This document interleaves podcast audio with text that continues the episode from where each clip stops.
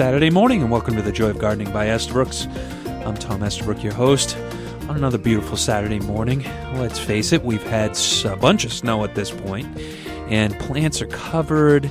You're probably looking out your window at your rhododendrons, and over the last week or 10 days, you've seen them curling and then unfolding and curling and unfolding. That's very common. I just wanted to make sure everybody was okay with that. Let's talk a little bit about why rhododendrons do that. Um, first off, they basically do it to protect their leaf. And a lot of times in the spring, you'll see rhododendrons will have damage on either the leaf margins or right down the center rib. And a lot of times, the center rib damage is caused by really cold weather. When they curl their leaves, the burn only happens on that center section of the leaf because they're curling their leaves to protect from the wind and the ice and the snow and the cold temperatures. So they're kind of shivering almost, you might say. It's a very common thing. There's nothing we can do about it. I don't want you to get out there and try to heat up the rhododendron or do anything to make them happy. There really isn't anything. This is a natural thing they're doing. We always get a few calls this time of year saying, Oh, my rhododendron's dying. You know, something's happening. It's all curled up. You're fine. Just want to put that to bed. It's the last show before New Year's. What a year it's been. It's been a phenomenal season for us at Estabrooks. We are, you know, closing tomorrow in Yarmouth for a couple months. We always close in January and February. It just is not cost effective for us to heat the greenhouse with all the plants in it. We just don't have the traffic with all the storms and weather. And after the holidays, everybody spent their budget. So we're wrapping up our holiday sale. You know, things are 50 percent off. Uh, all our holiday decor, a bunch of other specials going on in the store. So stop in and, and kind of see us, say hi. It's our last, last hurrah for 2013. I'm heading out to Key West tomorrow for a lovely little vacation with my wife and, and my family. My in laws uh, have a house down in Florida. Uh, we're going to visit some friends down in Key West that have just transferred there. They're in the Coast Guard. So we're going to visit them for New Year's and then going up to my wife Sue's family's house up in uh, Florida. And my parents are flying in also. So it's going to be a really fun time for family, get away, kind of recharge, and then get going. But there are things going on in the greenhouse primrose are started, like we've talked in past weeks. All our Easter lilies are emerging and starting to look really nice. Obviously, not flowering yet, but the green growth is coming up. They're starting to emerge. They're doing their thing. And of course, we're starting to stick cuttings and sow seeds. And so things are happening. Okay. I don't want you to think that I go to Key West and I sit on the beach the whole winter. That's not the case. We work very hard all winter. We're cleaning the greenhouses. We're starting in on production. We're doing maintenance. You know, like I've said time and time again, they, we're always a season ahead. So when you're thinking it's winter, we're starting to plant for spring. And when spring arrives, we're starting to plant for summer.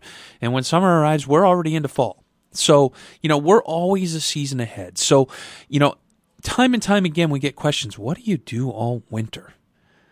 Well, we're always planning on spring. Spring's our busiest season. Obviously, all of you folks are coming in, you know, and today we're going to talk a little bit about the perennials I think every gardener should have in their garden. Okay. We're going to skip past all the holiday hoopla and all that. We're done. Time to pack up the decorations. Time to knock it down after New Year's. Time to put the tree out at the curb. You know, it's time to start thinking about spring. But before we do that, I want to talk about one thing that I think is the most crucial thing as a gardener we can do all winter long. And that is every time we look out the window at our gardens, what do I need to do to add to winter interest? Let's face it, from November all the way to March, it's winter interest. What can we do to add to attract birds, to make better infrastructure, to have better structure in the gardens. Maybe it's another shrub, another evergreen for the off season. We're going to talk about perennials today, but that's really in season. They're gone during the winter. So it's really important to me when I look out in my landscape, like right now, I'm looking out in my landscape and I'm thinking, you know, a really cool, interesting tree would be really nice there. Or I need some sort of plant that's going to have berries on it here. Or I need this type of structure or shape in this area. I'm making those notes now so that when the heat of the season comes, and I'm thinking, and I come into the garden center, and I've made this this kind of correlation time and time again. When you come into a garden center, it's like a candy store.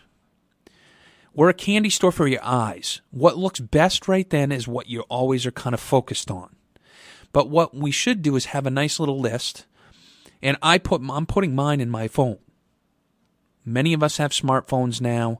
You can create a list. I have a list in there for the garden.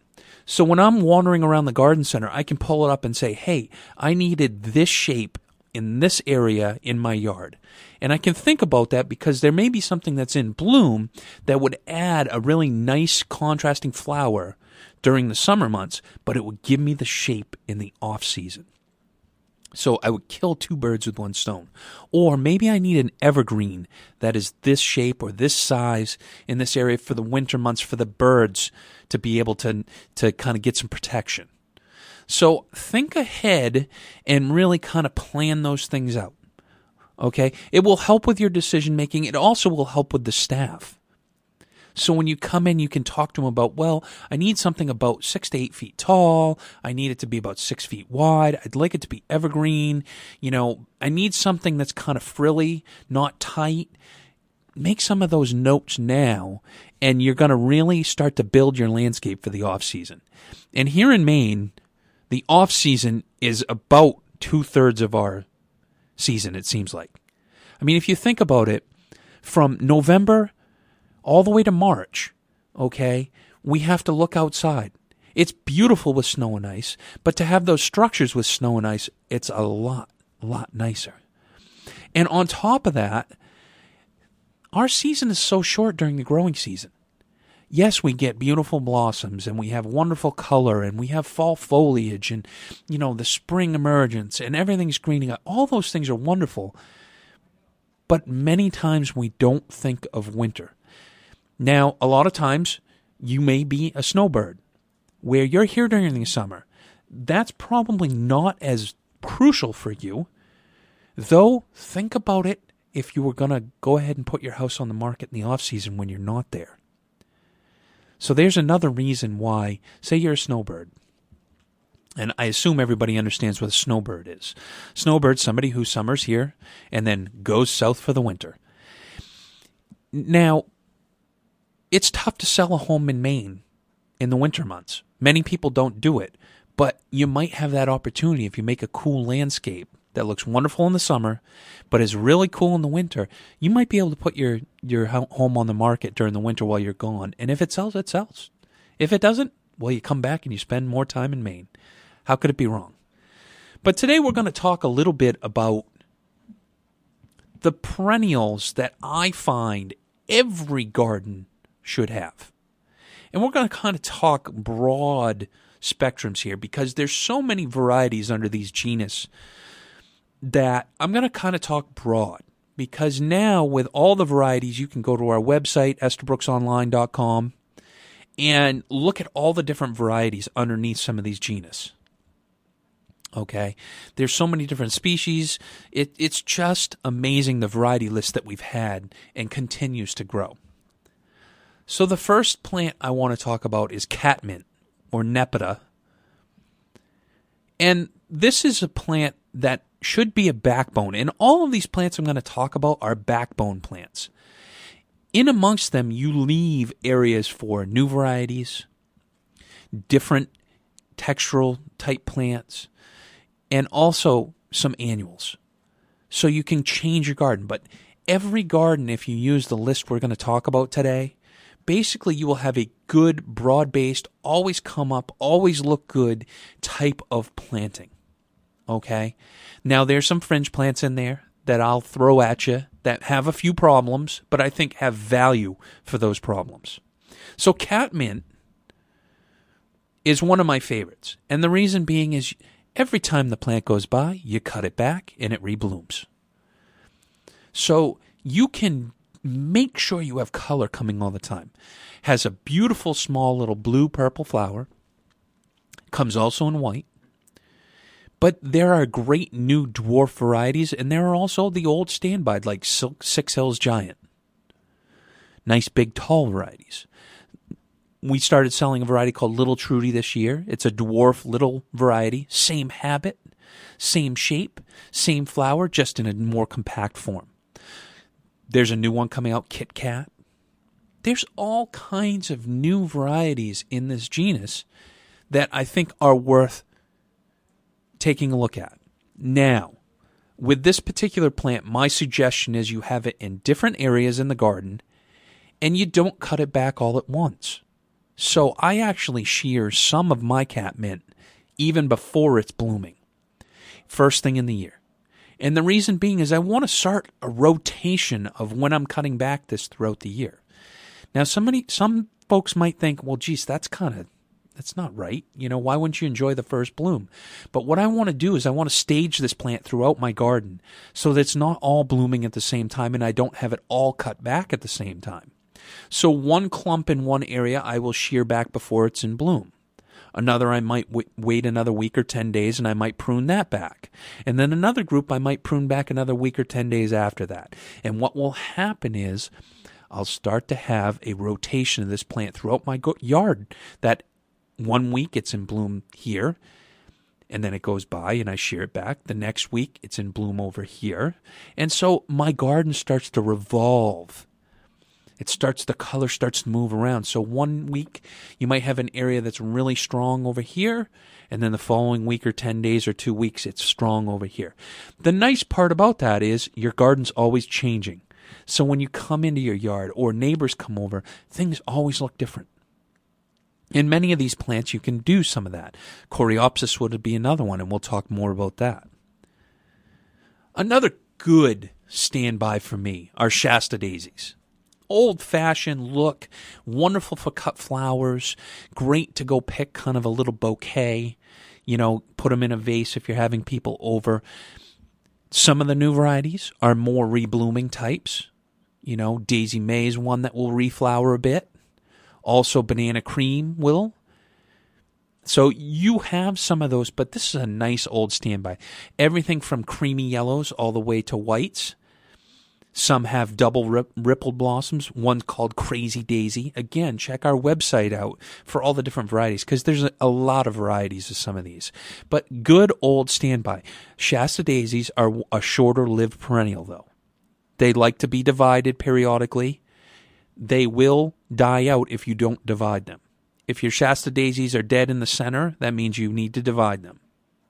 But a good old standby, been around forever nice white flowers to creamy yellow. I particularly like them as a cut too, like I said. So multiple use, we like that. Lupin. A beautiful standby. The state of Maine has really, in my opinion, done a really nice job of creating some natural stands of lupin along our highways. They're really starting to take shape. This is some work that they've been doing for a long, long time. And you can see some of these hillsides going up and down 295 and 95, some of these different areas that have really kind of taken hold. And they're really starting to kind of produce more and more every year. Now, lupin is one of those elevator plants, like I like to call. They look beautiful in the spring and then they disappear in the summer. And many times customers think they're dead in the summer months. They just go dormant when we get warm temperatures. We find in our in the Scarborough and Kennebunk market where our stores are down there, people tend not to buy lupin because they feel like they, they die out on them. And the reason being is when they go dormant, people stop watering them. Lupin like to be moist. Now in Kennebunk and in Scarborough, we have a lot of sandy, well drained soils. And lupin like a moist soil. And so that sandy soil dries out so much in the summer months after they've gone dormant, they kind of waste away. And that's why they don't come back. So pick an area that's closer to a drainage area, an area that may get a little bit more moisture in the spring months and in the fall months. And, you know, mark the clumps so you can do a little extra watering in the summer months. Enrich your soil really well, okay, with some compost, but not overdo it. They do not like heavy feed. So this is not a plant I would recommend you put compost around every year. It's one that likes to be left alone. It has a tap root, so they're very tough to move. And it's also tough to self sow the seed. Okay, to maybe pick seed pods and then, you know, kind of throw them out there. It's best if you get some plants started in your yard and then you move the seed around afterwards. Great for that low lying kind of moist area. The the seed needs to soak in water and swell and break its outer coating in order for it to germinate. So that water in the spring is really important for them to explode and then the seed will germinate and go into the soil. If it doesn't have enough moisture, if it's in a dry area, that will be one of the reasons why it doesn't self move. Okay? The other thing is making sure the seed pods are really nice and dry when you go to self sow them. Okay? So we're going to come back and talk more about all the top perennials I think you should have in your garden. We'll be back with more from the Joy of Gardening on News Talk WLOB.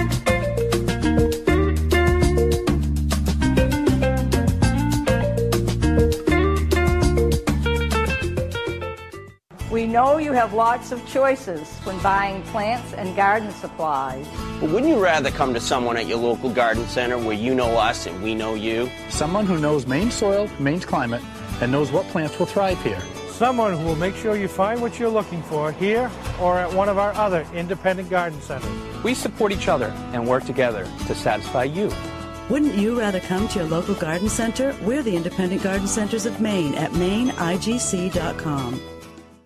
The drifting scent of balsam in the air can mean only one thing. It's Christmas time at Estabrooks in Yarmouth. Transform your house into a home for the holidays with fresh greens, bright red winter berries, glistening ribbon, rustic pine cones, and twinkling lights. No time to decorate? Choose from a wide selection of handsomely decorated wreaths and holiday baskets, or have an expert at the Holiday Design Center personalize a special wreath for your door. The holidays are here. Make them special with a little help from Estabrooks. To learn more, visit EstabrooksOnline.com. Estabrooks for the joy of the holidays holidays.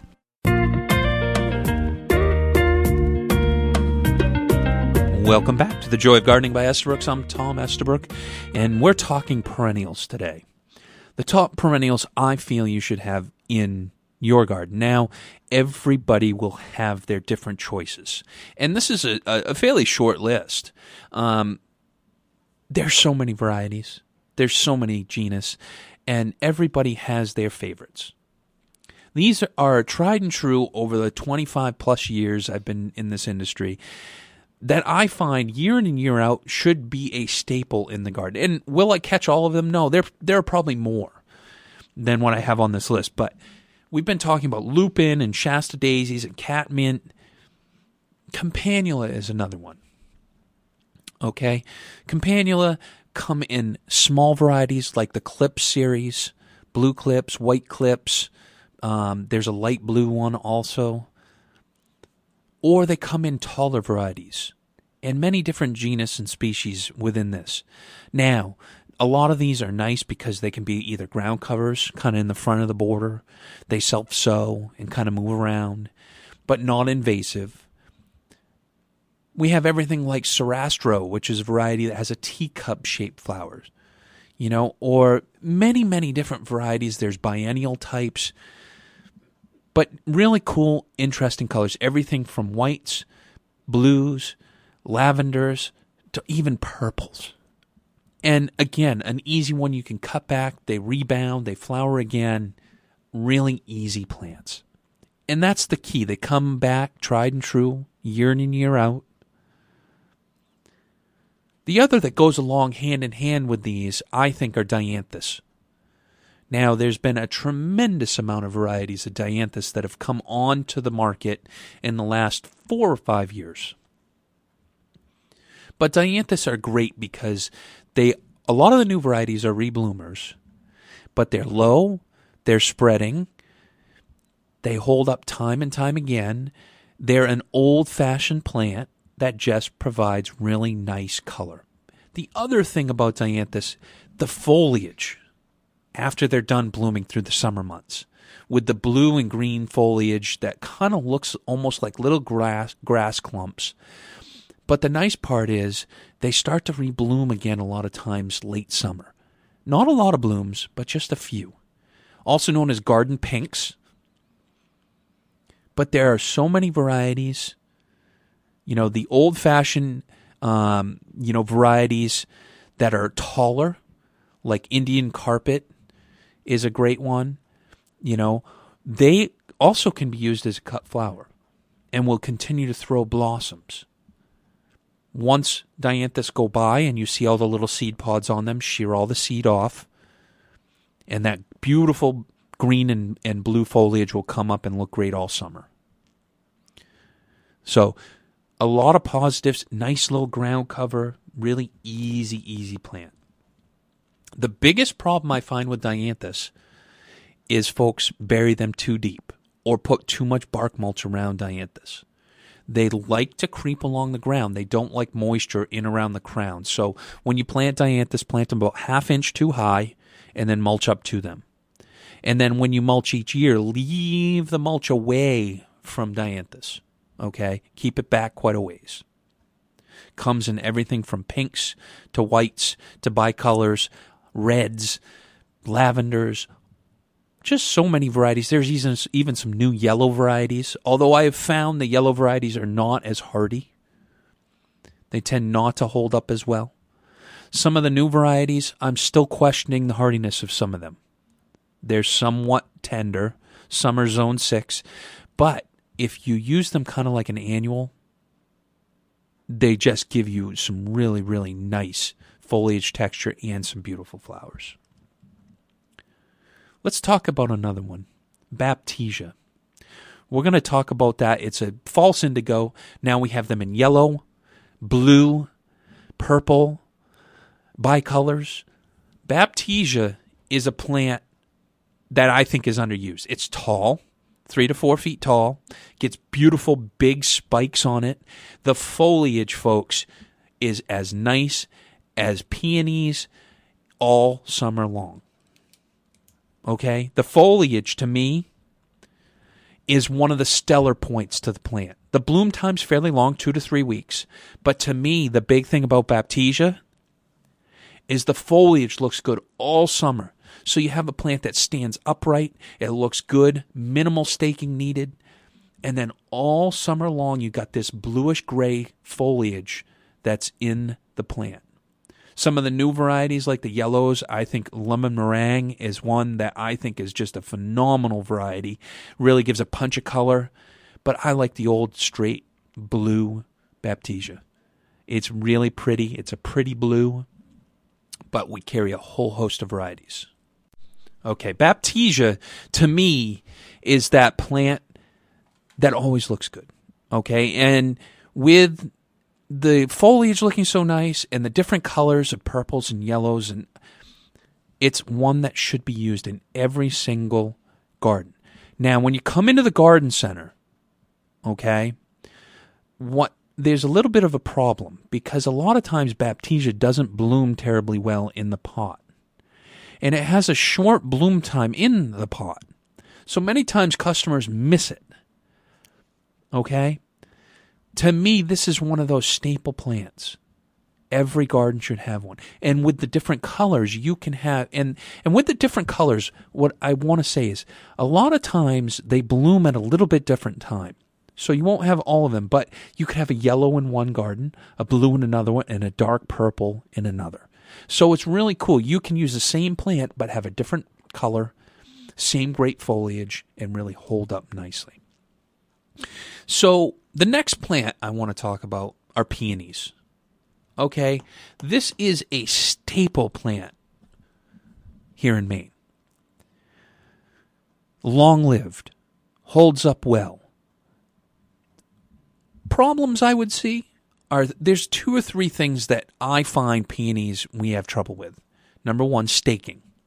It's a plant you have to really focus on and make sure that you really spend the time and energy to get your peony hoops out there every spring. So it's one of those things you put on the list every single spring. You go out, you're mulching, you're cleaning, and as soon as you clean up and you see the peonies starting to emerge, you put the cages on. Because if you wait too long, it always happens. The big buds come up and then they flop. The other problem with peonies are we've had some fungal problems on peonies on blighting off the flower buds. And more and more people are having trouble with this because of a couple reasons, I believe. Number one, a lot of customers are top dressing all their gardens with compost year in and year out. To me, this is good and bad. It's a catch 22. If you have poor soil, I think it's a great thing until you get the soil to a certain point, and then I, I recommend you stop.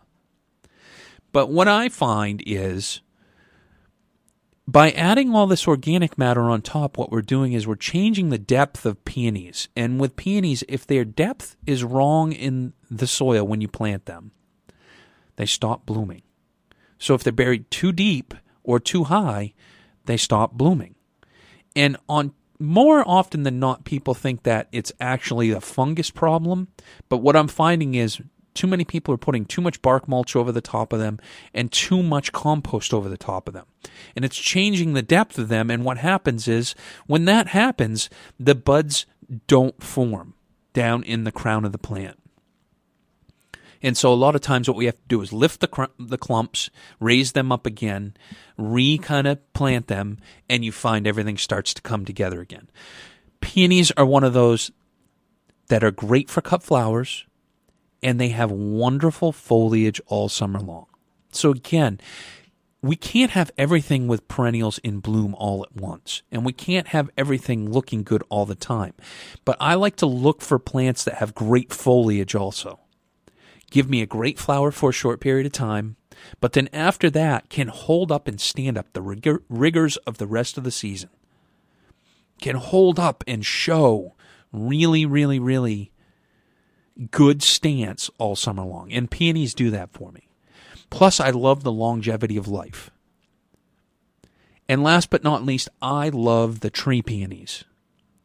These are not your typical peonies that you cut back to the ground every year. Tree peonies, or also Itoh peonies, which are a cross between our regular peonies and tree peonies, called interspecific hybrids. I know that's a whole lot of technical stuff. But these are really cool varieties. They're more expensive. But the one thing about the tree peonies I like is they're really a woody shrub. So you get that winter interest factor. They create this little vase shaped sub shrub plant that gets big, beautiful flowers, twice as big as your old fashioned peonies. They don't require any staking. I would not use these as cut flowers, but tree peonies are absolutely beautiful, wonderful plants. So, peonies are a staple everyone should have. They come in a wide range of varieties and colors. Many, many times, if you move into a home, you have old fashioned varieties. We can't even name all the varieties that are out there. They've been hybridized so much. And another plant is yarrow or achillea. Great plant to mix in with those Shasta daisies and other plants for cuts. A real nice staple plant. The new varieties I love. Now, yarrow really got a bad, bad name for itself because it can spread quite aggressively. Now, this is because it really seeds in well. But if you prune off the flowers as they go by, yarrows, many of the varieties we carry now will rebloom and they'll throw two or three or four sets of flowers. Now, the more you prune it back, the shorter the flowers end up being throughout the summer months. But the Strawberry Seduction and the Seduction series are really, really, really great at reblooming. And to me, I find the foliage is really nice and dark green. But I can't get past moonshine. I, everybody knows I love yellow. Yellow is a big color for me. I just like it.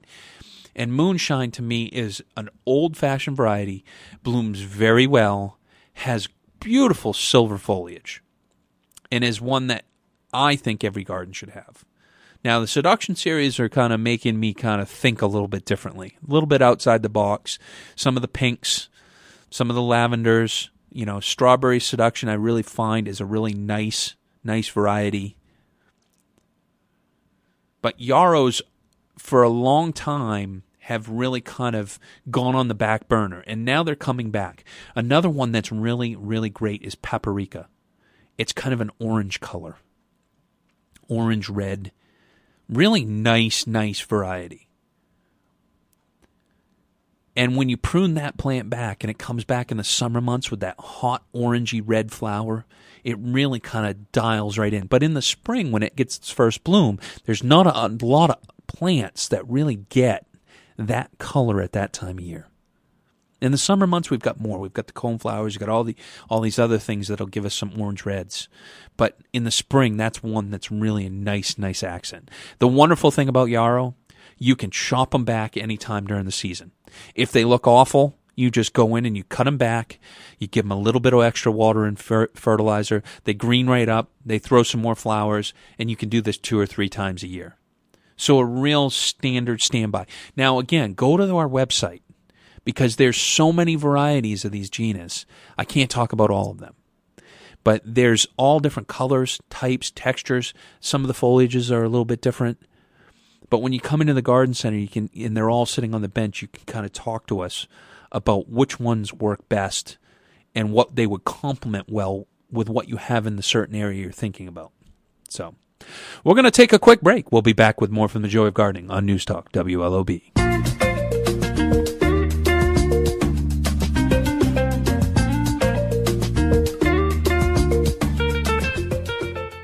Fall is in the air, leaves are changing, pumpkins turning, and fall is the best time to plant trees, shrubs, and perennials. You can buy your plants and garden supplies almost anywhere. Wouldn't you rather come to your local garden center? We're the Independent Garden Centers of Maine, working together to ensure you, the customer, gets the best quality advice and service. Visit us at mainigc.com to see the closest IGC member near you, then stop by your local member garden center, where we'll help you select the best product for Maine's climate and soil. We work together to satisfy you. Visit us at mainigc.com. For over 60 years, Wiltproof has provided the most effective protection against moisture loss in plants under water stress, and no other product comes close.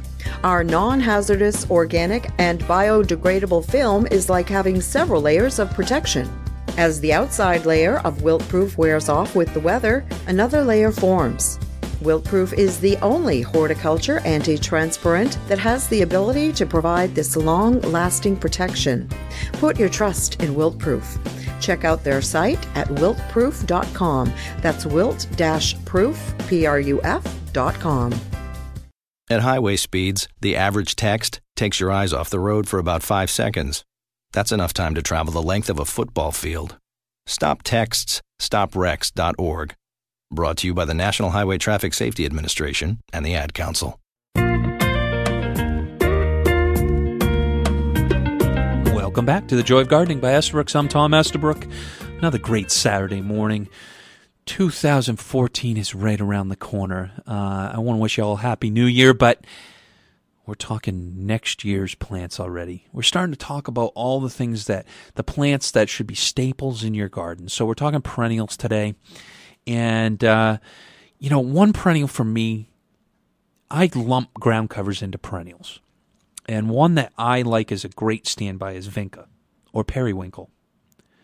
To me, the foliage is nice. It comes in array of colors from light blues to dark blues to whites, purples, bicolors, all kinds of nice, nice varieties of Vinca. Now, this is a plant that is a great filler. I like to put it in underneath trees. We have a beautiful garden we we have in Yarmouth that has a wonderful Japanese maple. It has a beautiful chamaecyparis, some Annabelle hydrangea, some Weigela, and then as a ground cover to fill it all in, we've got Vinca Ralph Shugert. Now, this variety Vinca, it has a variegated foliage and a beautiful periwinkle blue flower in the spring. So in the spring, you get these nice red leaves coming out from the Japanese maple, and I believe the variety is Red Dragon that we have there, with the blue flower and the white creamy edge of the vinca, and then you've got the dark of the chamaecyparis right behind it, and you've got a beautiful pink flowering cherry blooming in the garden. And at that point in the season, it's just like pow It's absolutely amazing. And then later on in the summer, you've got the red Japanese maple with Annabelle hydrangea, these big white flowers with the green foliage of the chamaecyparis, and then a beautiful foliage of the of the weeping cherry, or actually it's an upright cherry, autumnalis. But it and then the creamy edge to that vinca holds up even at that time of year. It just ties it together. The foliage looks good all summer long. But that beautiful flower in the spring with the foliage all summer, to me, is a really nice accent. The other thing is, it lightens up an area in a shady spot.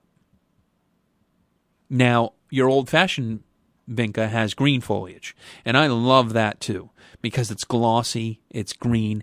I like it in smaller clumps, I don't like it in big masses. But to me, to kind of put in with hosta, astilbe, all these other types of shade plants, it really fills in. In order for your vinca to do well, it needs a rich organic soil to start. It will compete with roots, it will do very well long term. But in order to get it established and to root in, you really need you really need good organic soil. So don't think you're going to take it out in the woods, plop it in the woods and it's just going to do its thing. It's probably not going to happen. It needs some good soil to start. After that, it will compete with big trees. It will do its job, and it will multiply and divide. And it's always nice when it pokes up through leaves that are out in the out in the wood line, and all of a sudden in the spring, boom, you've got these blue flowers from a distance that really show up in nice little masses. So really great accent to any garden. Easy, low maintenance, no cutting back, no need to do anything to it. It's just one of those easy plants. Another great standby is coneflower. And you notice I didn't say purple coneflower because now there's so many more colors. Again, visit our website, EstabrooksOnline.com, to see all the varieties. And we don't carry all the varieties, folks, but there's yellows now, there's dark purples, there's reds, there's oranges, there's whites, there's purples, there's bicolors, there's doubles, there's spoon shaped. there's there's some that look like an ice cream cone. It's absolutely amazing what you can do with a lot of these varieties. The unfortunate thing with coneflowers to me is that they all bloom basically in the same time frame the hybridizers really haven't done a good job of diversifying the bloom time due to the fact they're a warm season plant. So we have a few varieties that are moving towards the early stage, but then we have a lot that also bloom later. The newer varieties are a lot of times rebloomers. Okay. The thing that I find about coneflowers is that some of the new varieties are not terribly reliable as of yet. So we're a little bit cautious about adding new varieties until we get a year or so in. I want to see the reaction. I want to see how they're wintering over. We've kind of been taken by so many varieties that have done fair for our customers here in Maine. One recommendation is on the newer varieties, the ones that bloom very well. And some of the varieties I'm talking about are the Sunrise series, also the Sombrero series, and a few of the other new series, especially the darker colors. It's like the oranges and the reds and the yellows too. What I find is that you need to take all the flowers off of them the first year. And what we're trying to do is we're trying to bulk up that plant. Now, when you come into the garden center, you'll probably buy them in bloom because we want to show you the flowers. But what I recommend is when you get them home is take those flower buds off and use them in a little bud vase or whatnot. I want you to keep them in foliage the whole summer long. And I know that kind of is is not what we all like to do, but I find that what that does is it builds the root system in the crown of the plant all summer long. And it tends to bulk them up enough where they winter over much better. Now, some of our growers are doing that for us before we get them. on some of these varieties now. When I go to the nurseries, I'll see their production, and in their production, what they're doing is they're going through the crop and they're taking off the first four or five sets of flower buds, and they're bulking up that plant to have more energy in the root system. So these new varieties throw flowers very, very quickly in the crop cycle. And a lot of times what will happen is they'll come up, they'll set a flower, and they'll start to bloom. Well, they're expending so much energy, they're not putting it into their root system. They're not actually bulking up, what I would call bulking up. If you don't have good roots on cone flowers, you will never have good wintering capacity. The other thing I find with these varieties, if you self sow a lot of these varieties that are new, they don't come up true to name. They don't come up back a uh, red or an orange or whatnot. They come back as a purple or a different color. So don't think you can self sow a lot of these new varieties. Now, if you're looking for a coneflower that you're going to put out in a field and you're going to self sow, go with an old fashioned variety like Magnus, Prairie Sun, um, Prairie Sky. One one of those varieties that are old fashioned, self sow, more standard variety, they tend to be grown from seed and they hold better true to name. The next plant is phlox. Now, a lot of people kind of say, well, you really want to add phlox to your garden. They have powdery mildew and, you know, the creeping phlox don't look very good after they're done blooming. To me, it's an accent plant.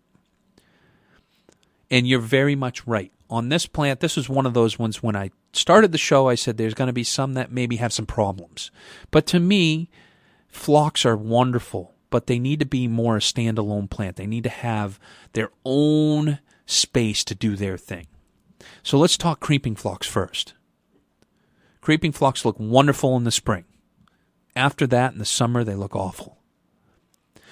I like to see them from a large distance away so that after they're done blooming, they're an, a plant that kind of fades into the landscape. So you see them from a distance, they have big, big, big color early in the spring, and then they just fade into the background.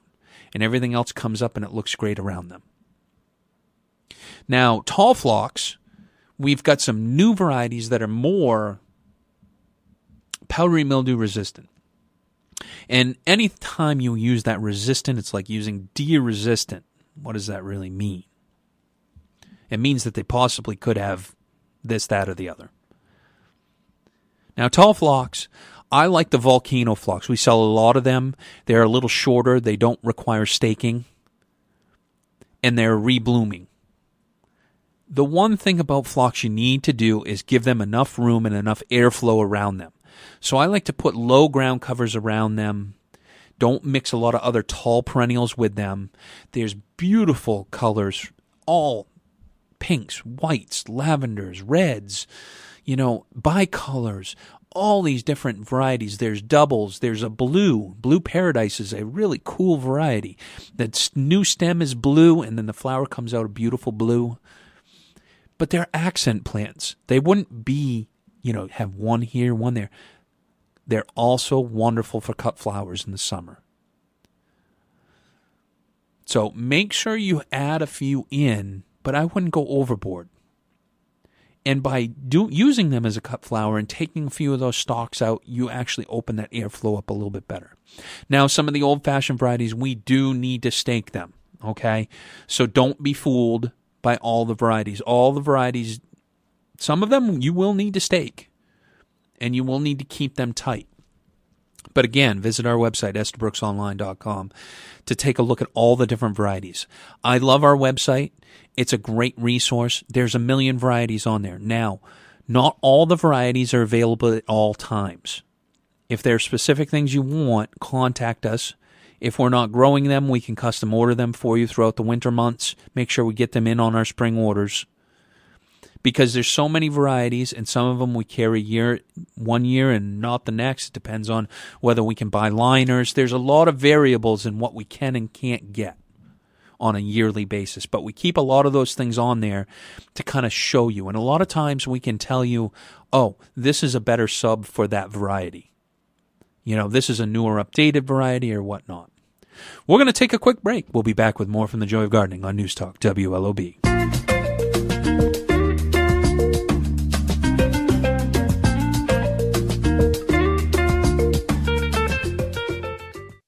For over 60 years, Wiltproof has provided the most effective protection against moisture loss in plants under water stress, and no other product comes close. Our non hazardous, organic, and biodegradable film is like having several layers of protection. As the outside layer of Wiltproof wears off with the weather, another layer forms. Wiltproof is the only horticulture anti transpirant that has the ability to provide this long lasting protection.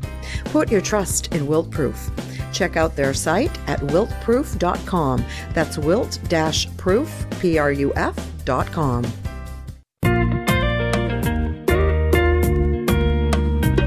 Welcome back to the Joy of Gardening. Ah, another Saturday morning. The end of the year. Happy New Year to all of you. I'm going to be sitting on a beach in Key West, but we're talking perennials today. And we've got just a few minutes left in the show, you know, today, but I want to run down a few more kind of list of plants that I would check out on our website because we're not going to get to everything today. The first one is sedum. Okay, old standby, but some really cool, neat varieties that are new. Some great new variegated varieties that I find are actually really stable and stay variegated. But the quick tip on sedum is it always looks good. Doesn't matter spring, summer, fall. It always looks good. Great foliage plant for all summer and then you rewarded late summer with beautiful flowers, whether it be white, pink, red, whether it's a ground cover or more upright varieties, they always look good. And a plant that's easily kept intact by pruning back periodically throughout the season if needed. If the plant flops in July, no problem. Shear it back. It'll bounce back. A little fertilizer around it. It'll bounce back. They come in nice foliages, variegated dark purple, nice green, you know, red foliages, all kinds of different foliage. And we can use them as a beautiful ground cover or as a standalone plant. Obviously, Autumn Joy has been around forever. I personally like Autumn Fire better. It's a newer variety, seems to hold up better. Emperor One has been around forever. I find that flops. There's a new one called Maestro that's a little better variety. So there are improvements in some of these that are better and better and better. But sedum is one that's a great accent. Always looks good. If you have that dry spot that you have a tough time getting to water, it's a great plant. It's a succulent, so it holds up very, very well. Daylilies.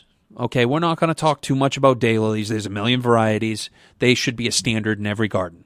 Again, new reblooming varieties are one that I would gravitate towards. Like Stephanie Returns, we talked a lot about that early in the spring.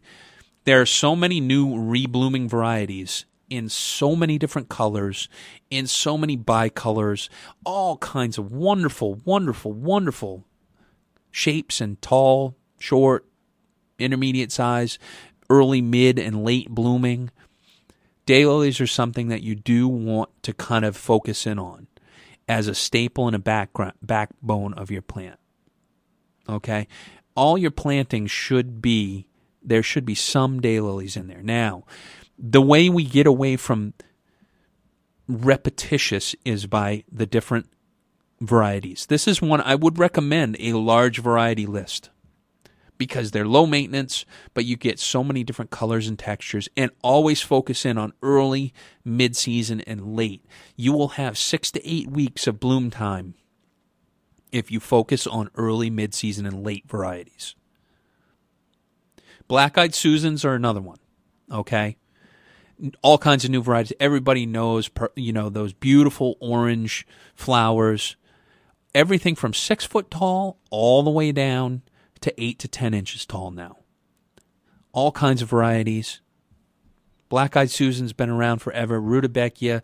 The new dwarf ones I think are really cool because a lot of these new small yards we have, we don't have the area to kind of let them go like the old fashioned types. So the new varieties like Pot of Gold, Little Muffin in a Garden with all those beautiful little flowers all over it. I love it. Hosta and Astilbe, standard for shade. Some of the new varieties take a little more sun. So take a look at the website. A whole host of new varieties on there. We added a lot of varieties last year, and we're going to have a lot of those same varieties next year. They they sold very well, and they certainly are really, really cool and interesting different varieties. Ferns, underused to me. Ferns are something that we should use as a texture to make everything else look good. I love painted ferns, but I also love some of the new varieties that we've got coming out. They have new red growth. There's all kinds of color added to ferns. So check out the fern selection. I'm not going to go into it too deep. Coreopsis is one that I think we should spend a, a, just a minute or so on. Coreopsis is a staple. Now, the new varieties and the new colors, if you're just used to your old moonbeam Coreopsis, that lemon yellow, or Zagreb, with that dark yellow, you got to check out the new varieties. Mercury Rising, that dark red. Tough to get a dark red in the spring, but this fills that void. We grew about eight or ten new varieties last year. All of them proved very, very well and rebloomed very well. When they went by in the pot, we sheared the flowers off and they rebloomed within about three weeks. That's pretty impressive, folks two to three sets of blossoms in the year. And last but not least, Monarda or bee balm. This is another trouble plant, powdery mildew, all of that. But there are new dwarf varieties that hold up well. They have good flower. You just, same thing like the phlox, give them their space. Put them out there on an island by themselves. There's nothing better to me than lovely hummingbirds buzzing around your yard because you have Monarda out there. So, to wrap up the show today, these are just a short list that I would put in every garden. 20% of our varieties make up 80% of our sales. If you think about that, that's right. 20% of our varieties make up 80% of our sales.